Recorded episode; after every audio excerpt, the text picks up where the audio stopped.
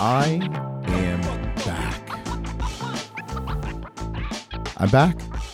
I'm back. I'm back. I'm back. Plans are being made for more Cork and Taylor Wine Podcasts episodes. Luke Taylor here. You are not alone. I am here with you. Michael Jackson, I believe, made that song famous years ago. I am back from Napa Valley. I'm back in the studio. I struggled to record some episodes over the last six or seven months due to burnout, fatigue, and children. I have three active children. One's a golfer. One's actually a very good golfer. One's a very, very, very good golfer who now beats her father. I have played very little golf, but then the other kids are active. So it's been great. And we're back. And it was kind of busy with the distributorship too. So I am back. I just got back from Napa Valley with my lovely wife. And I kind of want to talk about it. I drank some great wine, ate some great food, went to Bistro Don Giovanni's for the first time. I have passed that place probably a hundred times. And I decided to stop and make a reservation with our other group and our crew, as I call it. The Euchre and Wine Aficionados is uh, conveniently posted on the text message string by Deb, who is my longest and closest and bestest. That sounds awful. Friend in the world, Michael, Chef Mike. I think she hates me, but it's okay. I think there's a sense of je- jealousy. But anyway, she named us the wine and Euchre aficionados. So we went to Bistro Don Giovanni. It was very pleasant. I was a little bit annoyed because I wanted the short rib ravioli, and they ran out of short rib. But I, I switched and I got ravioli with meatballs. Probably the first time you've ever heard that before. It's usually spaghetti and meatballs. I had ravioli. Oscar was our waiter. He was fantastic, and it was excellent. Beautiful scenery, great fare, good food. We also went to um, Brix with um, some the Laird family, my wife and I, and we have been there before. We are on the patio. There was music. The service was a little bit slow, but I think that's kind of the name of the game now in a lot of restaurants. Staffing is lower, fewer people. It's not like someone was sitting there twiddling in the corner drinking wine and just looking at us funny. They were not. The Brix meal. It was funny. My wife was a little bit annoyed at me because um, Rebecca Laird, who has been a guest on the podcast, said, "Let's do some sparkling rosé." I said, "Fantastic." So waiter comes up and um, Rebecca goes, "I'd like to. We'd like a bottle of the Laird Sparkling Rosé." And he's like, "Okay." So I always like to say because I like to let a little poke and prod and get people going. It's one of my fine characteristics that my mother hates, and probably my wife and many other people that associate with me on a daily basis.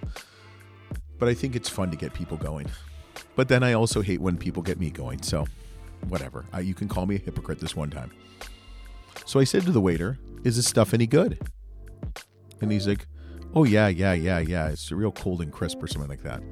So the, about ten minutes later, the bottle, or five ten minutes later, the bottle comes out. And I asked the other guy who's serving. I'm like, "Oh, this ain't good." He's like, "Oh yeah, this is very good. It's very nice, very nice." They don't know what the hell they're talking about. We just laughed. We had a great meal, and then the crew came in.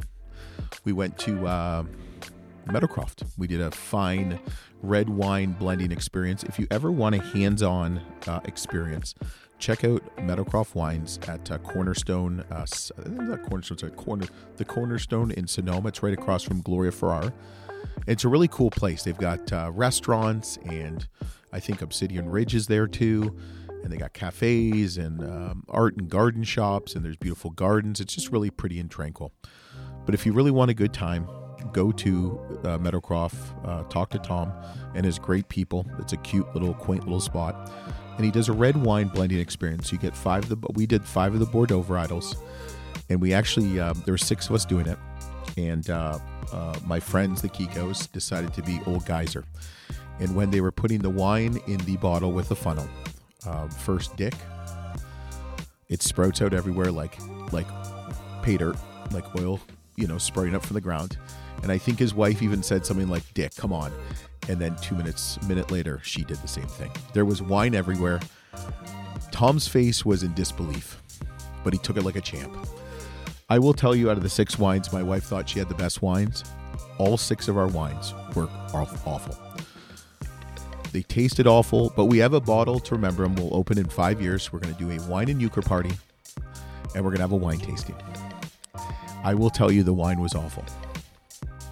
Even the wine that won, I believe it was Dick's, was awful. Tom was so poignant and so polite with his words.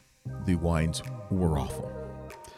You will not see any wine made by me anytime soon. I will continue to sell it in the great streets of Ohio, but I will not be producing any wine. I will leave that to the experts, like Tom and his winemaker, Pitar. So that was good. And then we went to um, Farmstead, which I love. The food was good, but the service again was slow. Uh, once we got someone's um, knew we were there, uh, then we got pretty good service. The food was excellent. Food I shouldn't say excellent. It was pretty good. Uh, I'm happy with uh, Farmstead. Um, so that was good. we had a little wine luncheon at Keenan with the fan, fantastic Michael Keenan and the rest of his set, Matt and Laura. Big up. Uh, that was excellent. Oh, I forgot. Thursday, we spent the afternoon with Rebecca Laird, and she was as off as awful as always awesome. People love the wines, and it's just amazing. My friends really could, I guess, now understood the gravity of how big Laird is in the valley. Twenty four hundred acres they own. Think about that. 2,400 acres they own, not lease, they own which equates to about 5% of all Napa vineyards. And we're actually going to talk about some recent sales and purchases and some kind of rumors and rumblings going on. So Laird's wines were ex- excellent. We got the tour of the facility. If you ever can peep back and see the facility, their custom crush facility, what have you, it is like a little city back there. It is unbelievable. And the architect, uh, not Wolfgang Puck, he's a chef. Can't think of who it is is the same architect as the Rock and Roll Hall of Fame in Cleveland. So I think that's pretty cool. We then proceed to go to Keenan on Friday for lunch, and um, that was awesome. I mean, Michael's awesome, a great host like Rebecca and Tom. We had a lovely time, great wines, just a beautiful view. Before that, we went to Paloma. We've had Michael and then also Sheldon Richards, and I met his son, Caston. And that was really remarkable. Just the views up in Spring Mountain are gorgeous absolutely gorgeous, and the people are great. I've never seen so many hummingbirds as I have at Paloma. Um, I can't remember what he told me how many pounds of sugar he goes through a day just with the hummingbirds. They specialize in Merlot. He poured, uh, which is kind of nice when you go to these smaller tastings, is they pour some different stuff you might not get. So he poured a 13 of 14 Merlot. You don't usually see that. So that was really good. That was really, really good. So Paloma was good. Keenan was awesome as always. And then we went to Domaine Carneros. And I'm going to talk more about Patreon. If you want me to tell you great some more great stories about my wine adventures, both selling, talking about it, and drinking it, support us or support me. Um, it's as inexpensive as a shitty glass of wine at your least favorite fast food restaurant. I shouldn't say fast food restaurant because McDonald's doesn't serve um, wine. Not yet, at least. Join our Patreon page by going to www.patreon.com backslash Cork and Taylor. I will say about Domaine Carneros, it was what I do not love about Napa. It's not what I like about Napa. Sorry. And I'm going to talk about it more on Patreon, so I'll leave it like that. Then we did uh, Cliff Lede. We've had Jason Lede on the podcast, and that was nice. Just kind of a de- different uh, feel, and, and did a tasting with uh, our, our host, who is very pleasant, and is going to Burgundy in a couple weeks. And she said she's going to start listening to the podcast, so I hope she does, and I hope she has a great time in Bon, Bone, Bon, Bone, uh, in the Burgundy region of France. So that was pretty cool. They have a huge emphasis on um, music which I love about Jason and his father. I've yet to, uh, I've never met his father, but I'd love to have him on, on the podcast eventually. And it's in Stag's Leap, which is beautiful. And then we went to a wine release party, which I've never been to, uh, at uh, Met- uh, Materra, the good peoples of Materra. We've had Chelsea Barrett, and we've had Mike Trujillo, and we've had Brian Cunat. So Um, I'm gonna have to start charging Materra uh, next time they come on the podcast. Maybe I'll say, "Hey, fly me out to Napa, and we'll have you on the podcast again." Just bring random people on for all I care. But that was really cool. Um, just a nice, uh, fun affair. Some great wine, some great food. Uh, they had a magician. They had a, a caricature. Oh, I didn't get that shit. That would have been great. I don't know if his, the paper would have been big enough to cover my big heat, as they say. We took a uh, tour of their new facilities, and I mean, they're just their wines are just getting better every day, every year. Not every day, every year. Chelsea Barrett has taken the helm. We've, like I said, we've had her on the podcast. She comes from Napa royalty. And actually, what I did not tell you on Wednesday, my wife and I went to Chateau Montelena. And if I did earlier, I apologize. We had such a great time. That is the first time I've probably taken a tasting not the way I go, of doing interviews or seeing suppliers, not knowing anything, not knowing anybody. Had some uh, other cool, really nice couples with us, and John, who is uh, I believe doing about a year now, who's a tasting room associate, was fantastic. He was absolutely fabulous, very gracious, very knowledgeable, very passionate. And I think that's what you get when you go to these kind of smaller, family owned, mid sized to smaller, family owned um, wineries. The passion comes through. They're, they're, they're willing to pour a little bit more. They, they share some funny stories. There's history around the walls, which is great. There's history in the wine. So John was awesome to say the least. And uh, actually, my wife suggests I should do like a tasting room, like have someone on a tasting room. So I think what I'm going to do when I go out uh, in the new year is I am going to do like a tasting room confessions and maybe have a couple people like John from different wineries to kind of talk about some funny stories, some things they've learned, um, some things they didn't know. Um, he's only been doing it for about a year. He was in the retail world, and man, he is he's he's really uh, solid and he got me onto a wine. I actually bought some. 2019 Chateau Montelena Zinfandel. I think he said they only do about a thousand cases. It's rich to medium to full body. It's about $45. It's got it's Zin and Primitivo. So it's got the rustic, the rustic kind of zinniness of a Zinfandel and the Primitivo, which is just beautiful acidity and great, great, great finish. Um, it was gosh, strawberry and rhubarb pie. That's what it reminded me of. My mom, my mom and dad used to have rhubarb in the backyard, and my mom would always make strawberry and rhubarb pie, and uh, brings back a lot of great memories. But that's what it tasted like: a little bit of spice plum, some silky tannins, just kind of lingered. It was really nice, and just had a like a slight pepper to it, but not a ridiculous pepper, not like a hardcore like peppercorn pepper. It was just kind of a soft, just really nice tannins and I think you should check it out. 45 bucks. Uh, you can only get it at the winery. And if you ever go to Chateau Montelena, you buy some, tell them, tell them, tell John or anybody else that Luke sent you at the Cork and Taylor Wine Podcast. So, a couple things that I noticed um, with Napa, it is changing, and I think Napa is really going is starting to have a problem. This is the first time in probably 25, 26 times that I've noticed that that it's just changed. And I think this is what's happening. So while I was there, I had heard that a, winery called Vine Cliff had sold. The Sweeney family sold Vine Cliff this past summer to an entity controlled by the head of a worldwide security company based in Montreal, Canada.